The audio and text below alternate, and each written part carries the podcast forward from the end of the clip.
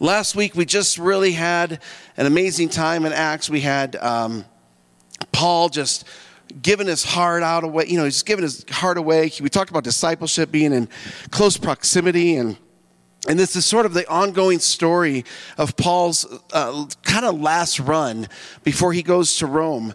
Uh, and now he senses he's got to go to Jerusalem. And what I'm going to do tonight, I'm just going to read the, the chapter I'm in the message, and it's Acts 21.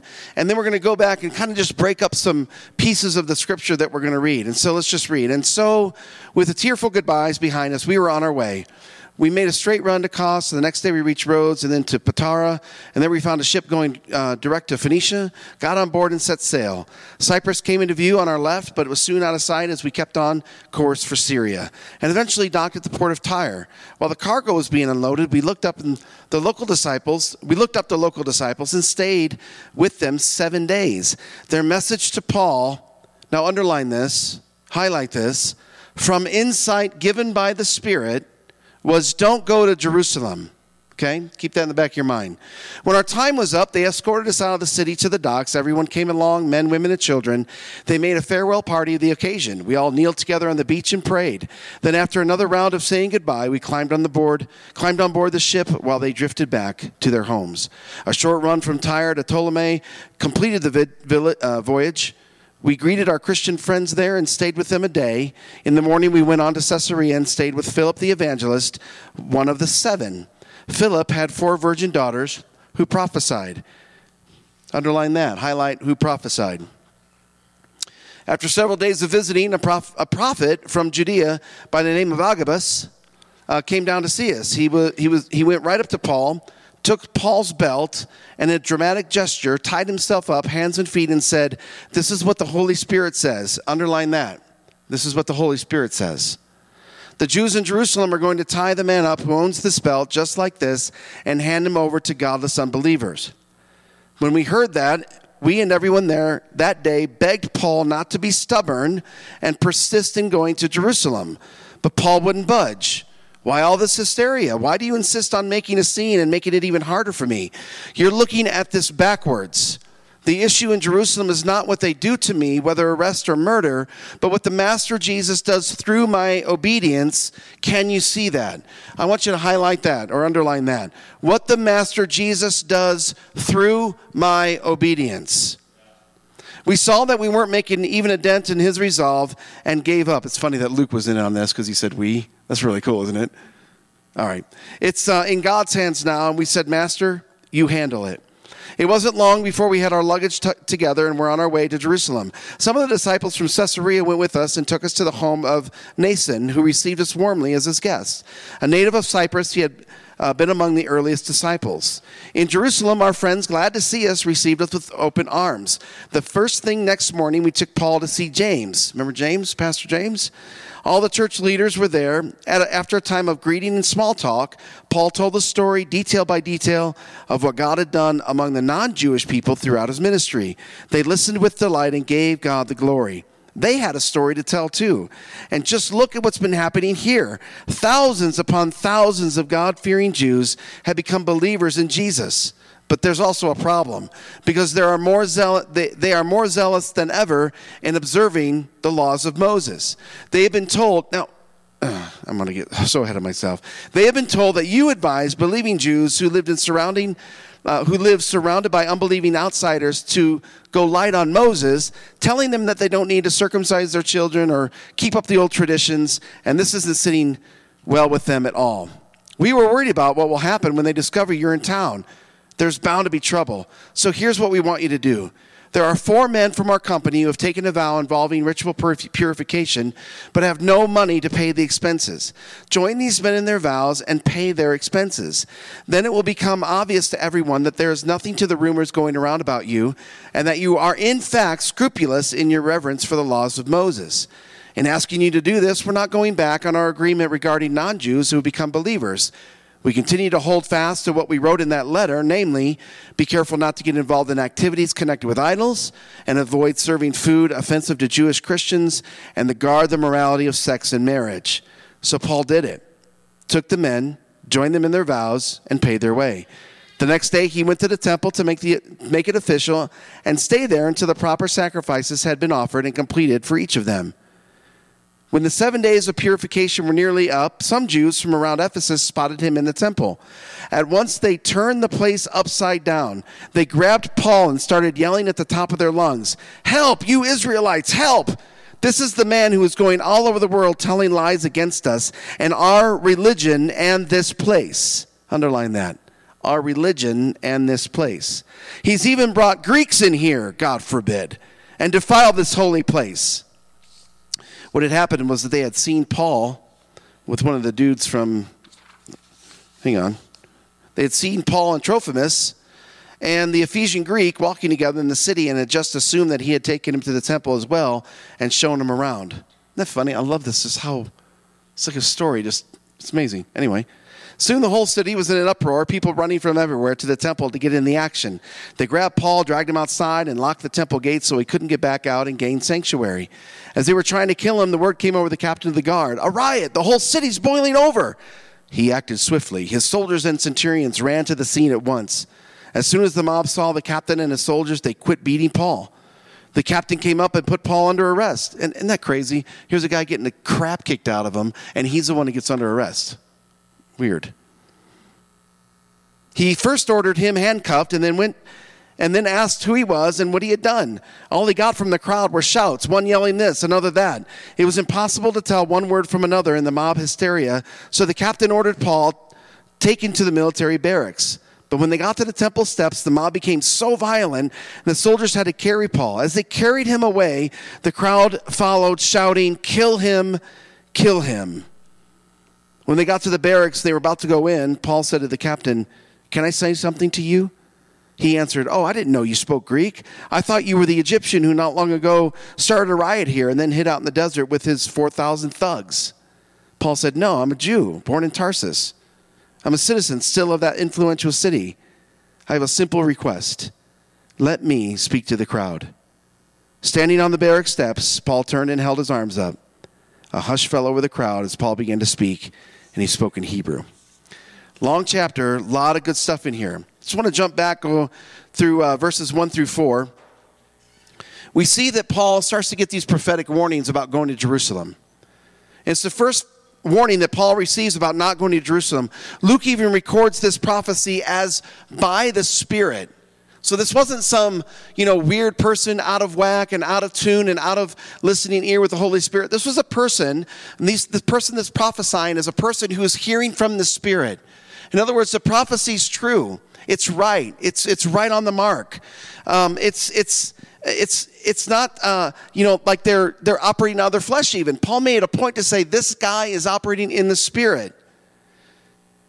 We're going to see in this chapter the words of prophecy that are featured, and there's at least three pref- uh, references connected to these words of prophecies, and that really means something in just a minute. I'm going to unpack this a little bit.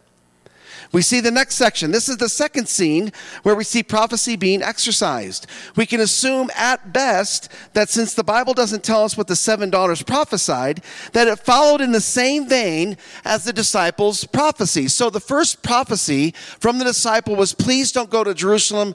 Bad things are going to happen to you. The second prophecy was the, the, the daughters, the four virgins from Philip, who was saying, they didn't say what they said, but because the Bible doesn't contradict the first prophecy, we can at best assume that that prophecy was saying the same thing. Man, don't go. Don't go to Jerusalem. If there's bad news there, it's not going to be good for you. In other words, there's no indication that the virgin's prophetic words contradicted what was previously stated. The next section. Do you guys remember Agabus? What, what, anybody remember what he did early in the book of Acts? It's mentioned twice.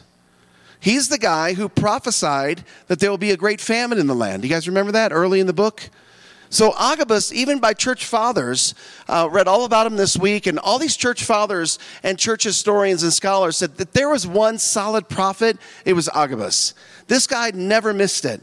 He was never off. He just heard from the Spirit, and he gave what the Spirit told him to say. That's the beautiful thing about prophecy. If you're hearing from the Spirit and you're walking in that boldness, you have the freedom to then say what you feel like the Holy Spirit is saying. Agabus is bold in his in his prophetic word, right? He takes Paul's belt off. Paul's thinking, What are you doing, man? You know, my, my cloak's gonna fall off. And then he binds his own hands and he binds his own feet. And the picture here is sort of that that hands to, to ankles. To, I don't know how he tied his own hands to his feet, but I mean, he was pretty cool, so I guess he did it. But it, it's a picture of a, a, sense of helplessness, a sense of very being very vulnerable, uh, being tied up as a slave by your hands being bound to your ankles. And so Agabus comes over and it says he says the same thing. Now, this is the third time that we see this prophetic word used to warn Paul. Why is three so important? We see a trend, right? We see the first prophecy given, it's the word, don't go to Jerusalem. The second prophecy given, we can assume that's saying the same thing. The third prophecy given, Agabus is saying the same thing. Isn't that fascinating? It's like hit me over the head this week. I can, I can tell you today because even back in the Old Testament, you couldn't accuse someone of anything without two or three witnesses, right? Numbers says it, Deuteronomy says it, 2 Corinthians 13 says it, Matthew 18 says it. Matthew 18 says, Look, let your yes be yes and your no be no. This is so powerful. Jesus actually said, Make sure you listen to me when I say this. Where two or three of you are gathered in my name, you can rest assured that I am there with you. There's power in agreement. There's power in the Holy Spirit saying, This is a picture of my Trinity. This is a picture of me, the Son, and the Father operating in beautiful harmony. There's power in agreement. The Hebrews would have noticed this trend immediately. They would have noticed. They would have noticed the, the they would have remembered Numbers. They would have remembered Deuteronomy. They would have remembered the prophets. They would have remembered the law that says you can't accuse someone on your own you must have a witness or two to verify what's going on. Is this connecting with you? When we approach the throne of God, we got to have two or three witnesses that agree, and that power of agreement, Jesus says, I will be with, rest assured, I will be with you when two or three of you are gathered in agreement. That's why the church is so fractured. The enemy knows if I can just fracture them, if I can get them to disagree, if I can get them out of unity, if I can get them out of trust with one another, they're not going to be able to accomplish anything. But my God, if they get together and they're in unity, there is nothing that can stop them. It's kind of cool because even God said that, right? In the Old Testament, there's all these guys that had one mind. They were going to build a tower and we're going to reach heaven. And God says, if they have one mind, there is nothing, nothing too hard for them. There's nothing that can stop them. Man, we need to take that to heart. Just as Keystoners tonight, we need to take that to heart. We need to say, when I allow offense to come in my heart, I'm going to say, no, this is a trick. It's a trap. I'm not going for it. I'm staying in unity. When I disagree with a leader, I'm going to say, no, it's a trick. It's a trap. I'm staying in unity. I can't afford not to. Deuteronomy 17 6 is the verse that we refer to in the Old Testament. Listen to this. Jesus said this. Take this most seriously. Now, when Jesus, God in flesh, says, I want you to take this seriously, you know what we should probably do? We should take it seriously. Matthew 18, verse 16, uh, verse 18. Verse 18. A yes on earth is a yes in heaven. Come on. A no on earth is a no in heaven. Now, if you're in a little app or something, highlight this. What you say to one another is eternal. Now, it doesn't say that, that, that whatever we say to each other ends at our lifetimes. It doesn't say that whenever you get healed, that word just ends. It doesn't say that whenever you're done with your trial, that word that I spoke to you of encouragement ends. What we say to one another is eternal. Now, number one, that should really help us measure what we say to one another, right? I mean, that's a conviction point for me. I'm a pretty good coarse jester, and I hate it about myself. I hate it. And every time I do, I'm like, ooh, there it is again. Ooh, there it is again. So we should be we should be very cautious about what we say to one another. Number two, we should be uplifting and encouraging. Now there's there's a mystery here, bro. There's a mystery here. It's something happens in eternity about what we say today. Our words have amazing power. Let your yes be yes, and you know what you say to one another is eternal. And he says, I mean this. When two of you get together on anything at all, say anything at all anything at all on earth and make a prayer of it, my Father in heaven goes into action. And when two or three of you are together because of me, you can be sure that I'll be there. Ah! I mean, this is God in flesh telling his boys, fellas, I got a huge, huge revelation for you. Remember all that stuff we talked about in the Old Testament about, you know, two or three witnesses? Well, this is what it's culminating to. The whole purpose for me to say that in the Old Testament, not so you could accuse somebody of murder, was so that you could understand that there is incredible power in unity. And when we agree on a thing, I, I, listen, I'm just going to choose to believe this that our Father in heaven goes to action. Something happened with Anthony in that hospital room. It's a mystery. I don't even know if we're praying right. I don't know if we can send angels. I think I read that somewhere in Psalms if they hearken unto the voice of the Word of God, right? Who's the voice of the Word of God? Me! You guys, we have so much authority in unity.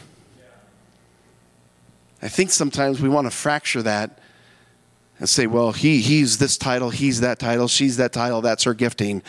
And so we, we segregate through titles and giftings, and Jesus is saying, man, guys, if you just understood an evangelist can get along with a teacher just fine, I promise me they can. I proved it with my boys. Is this helping? Because we have this three, because we have witnesses, because we see a pattern of this three, it helps us in many ways. Number one, it helps us understand the scripture in context. When you have when you're bearing witness with several scriptures, it helps you understand that scripture in context. We are so guilty of taking scripture out of context. We have justified war. We have justified famine. We have justified slavery because we completely take Scripture out of context. When you have one or two or three Scripture verses, Scripture proclamations that state the same thing and in context can support an idea, you can rest on that. But when you take one verse out of context and you build a theology around it, you are so jacked up, and that's why we have what we have today separation in the body. We have dis- disagreements so deep that it causes us to just start another denomination. But we still call ourselves Christians. It's insane. Think about it, it's insane.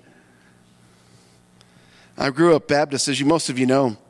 And, uh, and I'm, I'm, glad for my background. I never want to discount that. And I went from Baptist to like independent fundamental Baptist. And I kind of do regret that. But anyway, let's move on. I, when I found out about Baptist, man, there's more Baptists. We could never remember how many Baptists there were. The funniest one to me was regular Baptist. Have you ever heard of regular Baptist? They have their own printing press. Yeah, regular Baptist. I'm like, what's an irregular Baptist? Right? I got a regular Baptist, got an irregular Baptist, a missionary Baptist, missionary alliance Baptist, Holy Ghost is seceded Baptist. I mean, there's all these crazy denominations, and they're based upon one context or one verse that they've taken completely out of context. It's, it's crazy. And this is funny. You have Southern Baptist in the West. Figure that one out. Second Baptist Church, yes. All right, right on. Second Baptist. Uh, my point is this when we when we start to divide the scripture based upon our own lens of experience or or, or what we really want to see we can justify anything through scripture we really can And, and Jesus is saying throughout the whole scripture, in unity, let it build on one another. Let the concepts and the principles of who I am as God come through truth when you build it together. When you put the Old Testament and the New Testament and the prophets and the Psalms and you put them all together, now you've got a good picture of who I am. Number two, this context, this three, this unity helps us understand prophecy. In uh, 2 Corinthians 13, verse 1, Paul said this Well, this is my third visit. Interesting, isn't it? This is my third visit coming up. Remember, the scripture says, a matter becomes clear after two or three witnesses give evidence. So, the second thing that this does, it helps us understand prophecy. Understanding prophecy can be really tricky, whether you're the prophetic or you're the one receiving. And I think that it's really important for us as we begin to walk into this vein of prophetic anointing and we begin to exercise the gifts of a prophet, that we, we make sure as a receiver that number one, it resonates with you. Number two, this person isn't seeing something so sideways that you can't even imagine where they're coming from. And it lines up with Scripture. It doesn't have to quote Scripture, but it's got to at least line up with it. This is where we get off the reservation. People prophesy whack job things, ruin people's lives. They can never recover because they listen to one person. Let me, let me encourage you tonight. When you hear a prophetic word, just wait a minute. Let's see if it resonates with another prophet. Let's see if someone else is getting the same thing. Let's see if your life is resonating with it. Let's see if there are two or three witnesses that can bear witness to that prophetic word. Listen, that's prophecy, guys. That's the office of a prophet, and that's done in health. That's done righteously. That's done with, with proper order. How many times have you been prophesied over and you're like, I never thought I'd be a lion tamer in Africa, but okay. I got to find a whip. Right? I, I, Teresa and I, and I personally know, we haven't, I don't personally know them, I knew them. Teresa knew this family years and years ago, got a prophetic word. You guys are supposed to be missionaries in Africa. You know what they did? They sold everything and they moved to Africa. Didn't have any visas, didn't have any language, didn't have any contacts, didn't have any money. They heard one prophetic word and people are like, oh, I just love your obedience. Brother, sister, you guys just go and Jesus will take care of you. Man, dummy, wait. Wait for another word. Wait for another word. Give it context and give it time. And then you know what they did? They had to come back home broken, no job, no home, no money, and start all over. It just wasn't a wrong word, it might have been the wrong time. I mean, even Paul understood this. Okay, this is my third time coming, boys. My third time telling you the same thing. My third time, I'm the witness coming over and over and over again, giving you context. The message hasn't changed. This is good. And we need to be very, very educated in this. I want, I want us to grow up in this. Come on, somebody. I want us to grow up in this. What I mean is to be mature in it. That when you begin to prophesy, and I really want to see this gift released in our, in our body. I really want to see us operating this correctly. Because Paul says, Man, I'm glad you speak in tongues, but I'd rather you prophesy. I'd rather you encourage the body. I'd rather you do that. And so we need to be in unity to do that. Number three, this is the third thing that prophecy in this model helps us it's to model unity and continuity in what we are hearing. The Spirit is subject to the spirit of the prophet. In other words, the Spirit isn't going to force himself on a person that's not either ready to hear a word. Sometimes you prophets in the house, you'll know I'm not supposed to give that word yet. You know why? Because the Spirit is subject to you.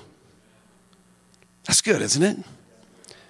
And so we don't have to get weird in this thing. And now, now what I believe is, is like we can be patient in it. We can be, we can take our time in it. There's been a weird, like, if I don't say this right now, you're to go to hell and burn forever. I'm like, you know, chill out.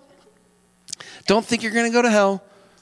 Okay? What I want to, what I want to get across to you tonight is as a prophet, I want to make sure that my words are rightly measured that first of all, it resonates with something I already see in you. You know, when we ordained David and Catherine, it was no surprise. They were already operating in a pastoral role. And it wasn't just me that recognized it. The elders recognized it. The church recognized it. They are starting to see, you see how that in context? And we prophetically proclaimed over them the office of pastors. And they're going to operate in that and that authority. But it wasn't something like, hey, here's a title. Have fun with that. Go get your teeth kicked in. It was confirmed by the context of the body. Does that make sense? The fourth thing that this model helps us do is to remind us that there is power in the prayer of unity. To remind us that there is power in the prayer of unity.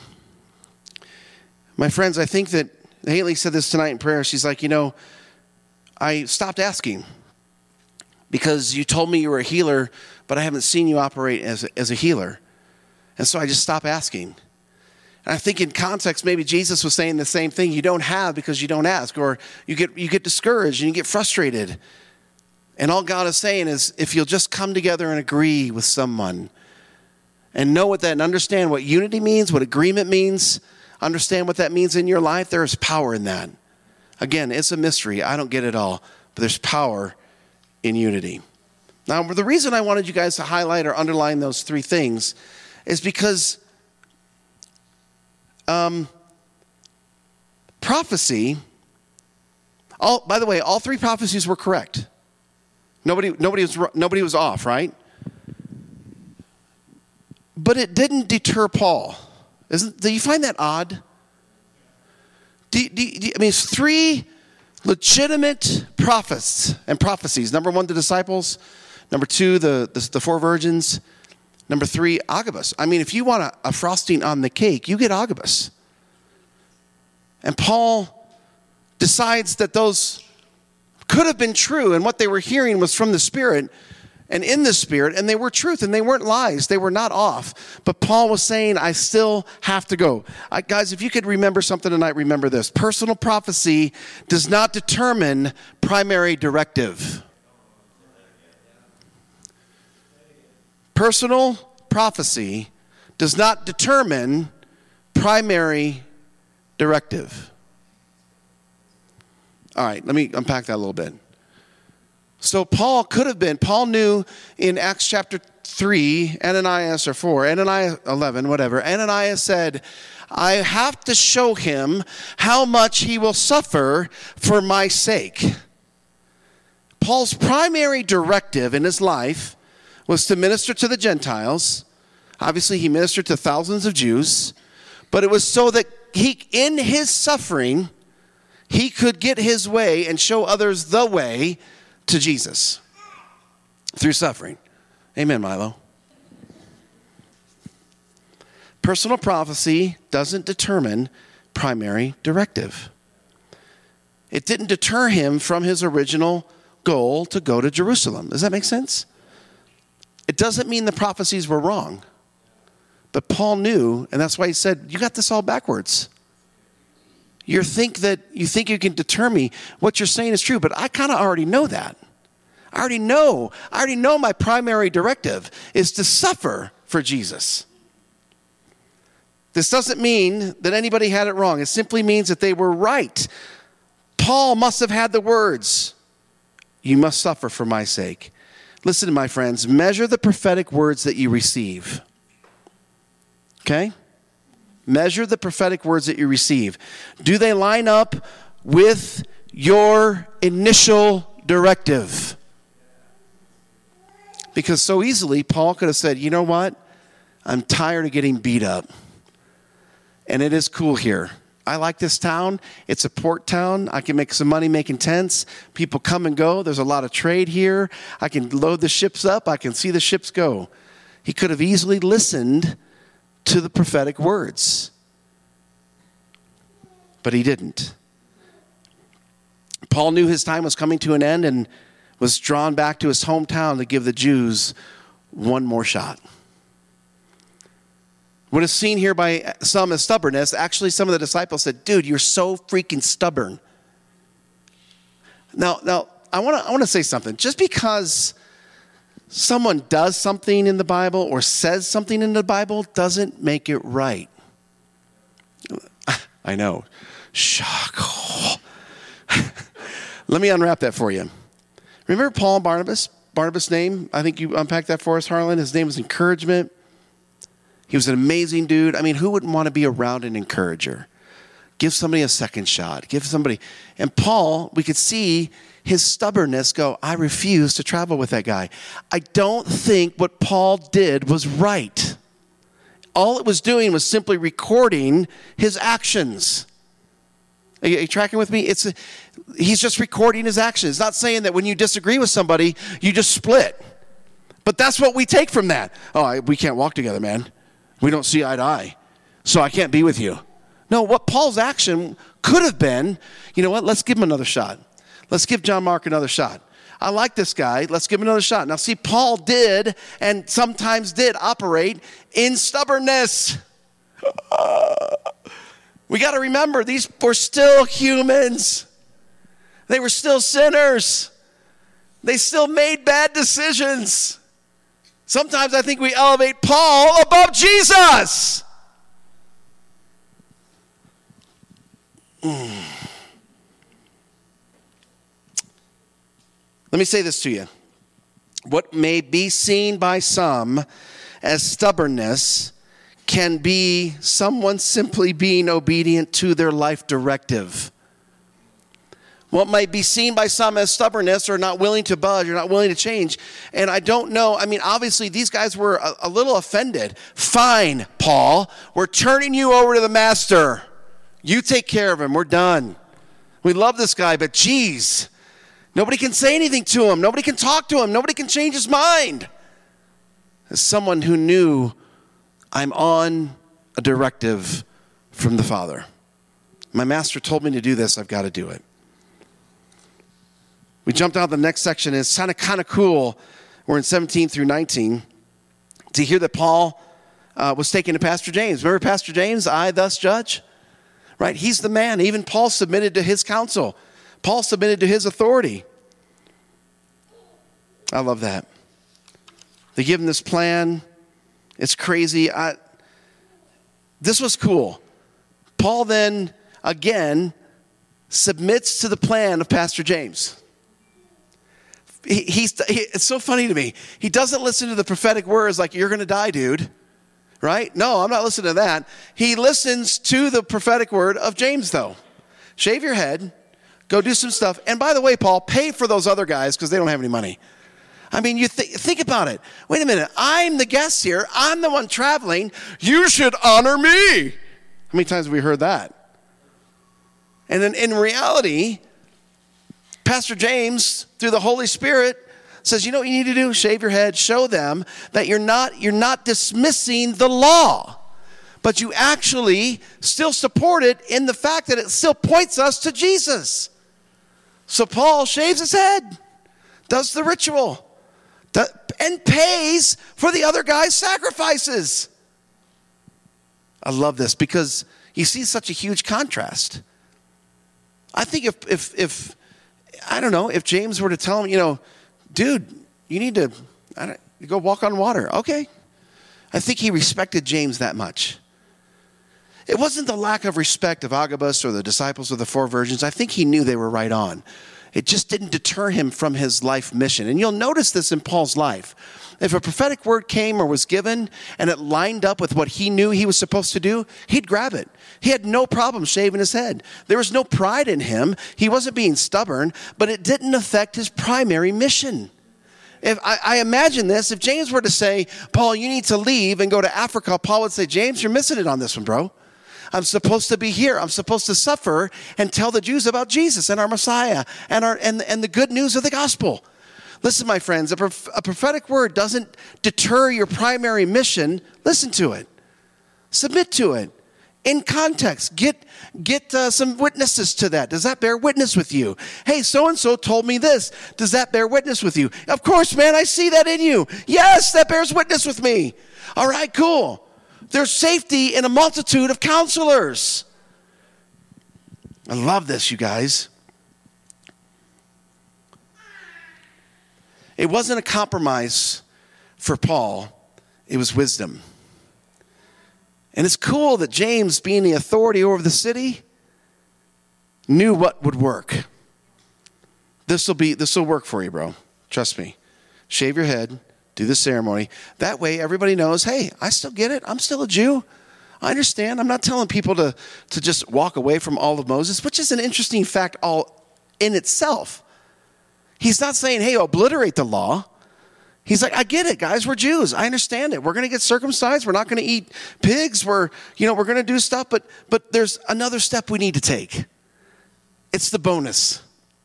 Catherine said the bonus level. All right, let me wrap this up. You guys know the story goes, he gets beat up again. Shock. The prophecy comes true, basically.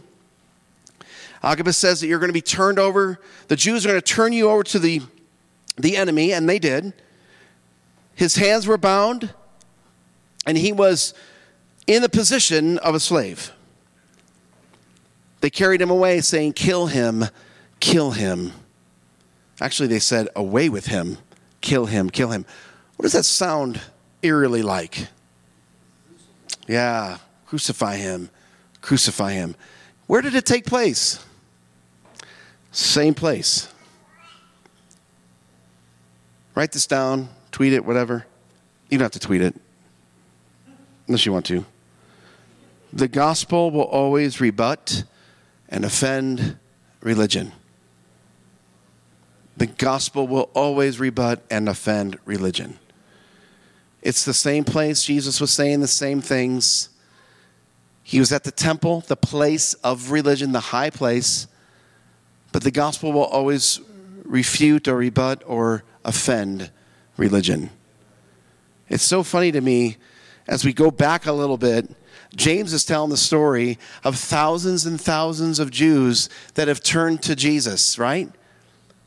Who were the ones binding Paul? The Christians. I thought initially that it was another crowd of Jews. And as I read it clearer and, and more concise and closer to Scripture, it's actually the same people that James just said were converted. They still had the religious spirit inside of them. It just goes to show you, my friends, that there are a lot of Christians, and I don't believe their conversion is not real. They still carry religious spirits all in them. And as soon as someone reads something like the gospel, they get offended. They start another tribe. They go to a different church. They don't want to talk to you anymore. You're not part of their family. That's why unity and diversity has to be more than just a slogan on our website. It has to be practiced and walked out and ugly and disagreed upon and argued and, and laughed and then hugged and kissed afterwards. I heard a story. Uh, um, this, this week. A um, very conservative pastor decided to read uh, the gospel or his text from the Message Bible. And uh, because he said, Wow, I've really never read the Message Bible before, and it's kind of fun to see how it puts it in our modern language. And um, it's actually a story from Alan Hirsch. So Alan's continuing the story, and he says, when when uh, the church read it, there were several people that stood up. This is a true story, and said, "This is BS." Said the word. I am so sick of this liberal crap.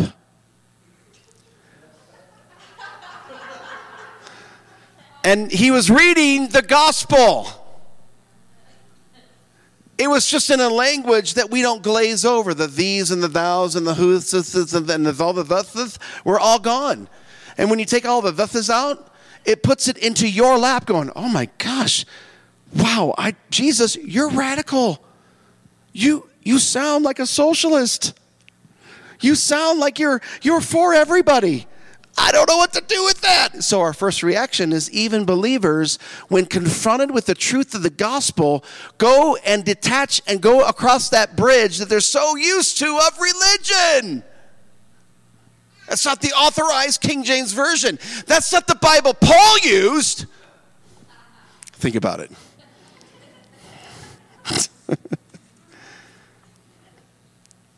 you guys, this is so good. So, if we got some takeaways today, I think the first one would be prophecy does not determine your life directive. If it doesn't line up with that life directive, now sometimes prophecy can help enhance it, it can hone it, it can, you know, kind of shave off the rough edges, and that's good. And you need to listen to that. And the second thing I want you to really hear tonight is make sure that you are getting it in context. If you get a prophetic word, say, Pastor, does this line up with you? Because Josh told me this. That's perfectly, yeah, I, I totally see that in you. Dan, does, did this line up with you, Dan? Because this is exactly what Josh told me. I see it too. It, it lines up with me. You see what I mean? So it's not like you're going around trying to get everybody to get on your side. You're saying, This is what he said. I'm struggling through it. Do you see that in me? And if it doesn't get context, just wait. It doesn't do any harm, you guys, to wait. Jesus is in the waiting, right? We just, we just, we just, we just saying it. He's in the waiting. We call that liminal space here. We could rename that song, Haley, Jesus is in the hallway when you're going nowhere and hallways are useless. It's a terrible song. No. You want to go in the party room, but you can't. Lost your key. Underage. I don't. Jesus is in liminal space. He's in the deserts. He's in the, he's in the dry places, man. So, second thing is get context. Thirdly, um, sorry guys, uh, paper, right? The gospel, if, you, if you're preaching the gospel correctly, rest assured you will offend a religious spirit. It's, I, I, matter of fact, I say I will promise you, you will. I promise you, you will offend religious spirits. Promise. Be ready. Okay. You want to tie me up, beat me up, throw me out, kill me? Uh, all right. This is my directive. It's my life directive. And so I can't be deterred from it.